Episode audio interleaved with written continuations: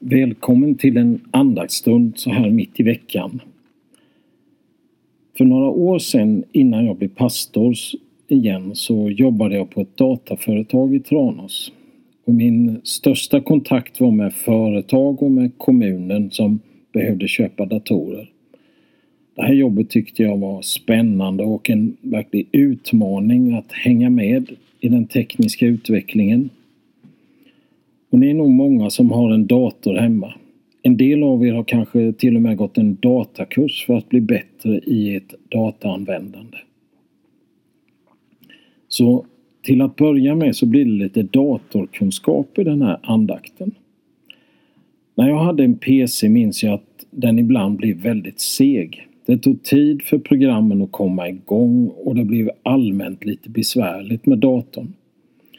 Då lärde jag mig att man kunde klicka sig fram till en ikon som avbildade hårddisken och så där kunde man göra en defragmentering. Har ni gjort det någon gång? Ja, man klickar fram så att man ser alla program och så bläddrar man ner till något som kallas för tillbehör och där klickar man på något som är systemverktyg.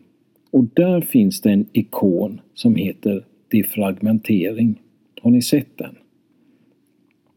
Om defragmentering skriver ordboken att samla ihop data som hör ihop men är utspridda över hårddisken gör hårddisken snabbare och mindre kraschbenägen.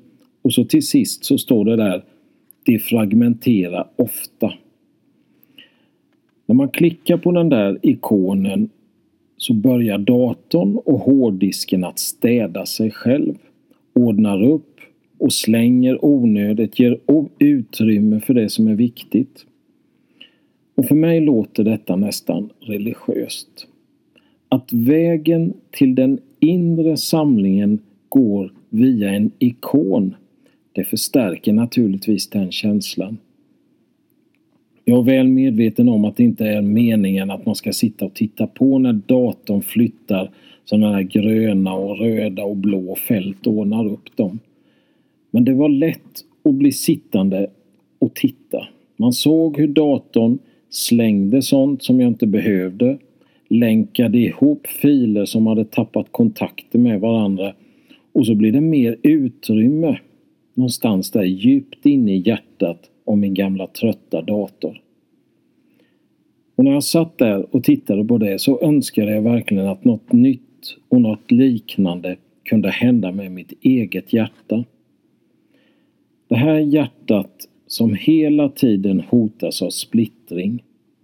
Och det hjärtat ska hålla ihop i en värld som allt mer fragmenteras, alltså blir, att det blir mer och mer som händer och många saker som inte hör ihop. Det verkar som vi är många som sliter på det här området. Ni vet att det talas så mycket om att få ihop livspusslet, att få ihop dagarna. Och pensionärer, de verkar ha väldigt mycket att göra, en del.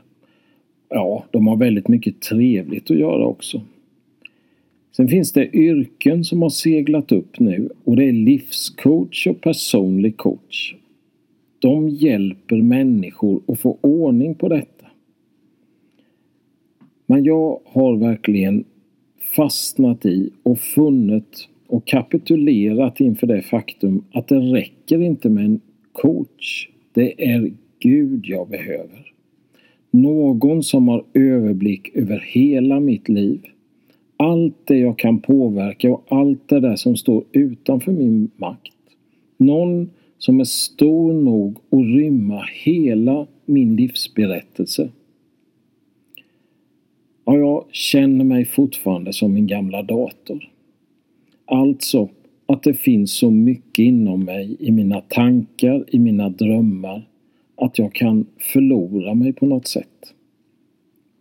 Följden blir då att jag försummar det viktigaste för allt och allt det där andra. Det där jag kallar allt det där andra är inte på något sätt oviktigt eller felaktigt. Det mesta är en del av mig och jag vill absolut inte skära bort det. Men om inget tillåts komma i först är risken att allt kommer sist istället. Det är inte en diskrensning som behövs. Det är en defragmentering. Kanske är det just det som kallas för bön. På söndag är ämnet bön. Och att be under några minuter öppnar upp mitt hjärta för livets Gud.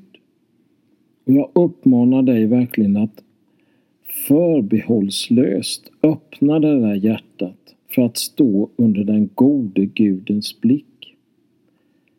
I Saltaren står det Ransaka mig Gud och känn mina tankar, pröva mig och känn min oro. Det skrev da kung David. Just nu är det ju mycket som går på sparlåga. Det finns mycket mindre brus omkring oss. Ja, visst är det lätt att koppla på en massa annat brus som stör mitt inre.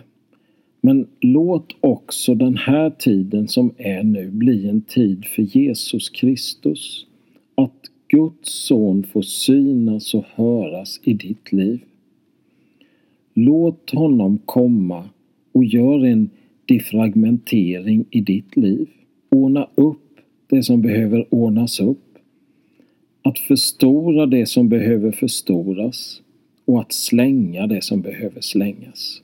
Och Jesus säger idag Se, jag vill göra allting nytt. Jag tackar dig Jesus för att du är oss nära. Du vet om vår situation som är just nu i Sverige. Men tack gode Gud för att du vill hjälpa oss att få stillhet och bön och att söka dig just nu.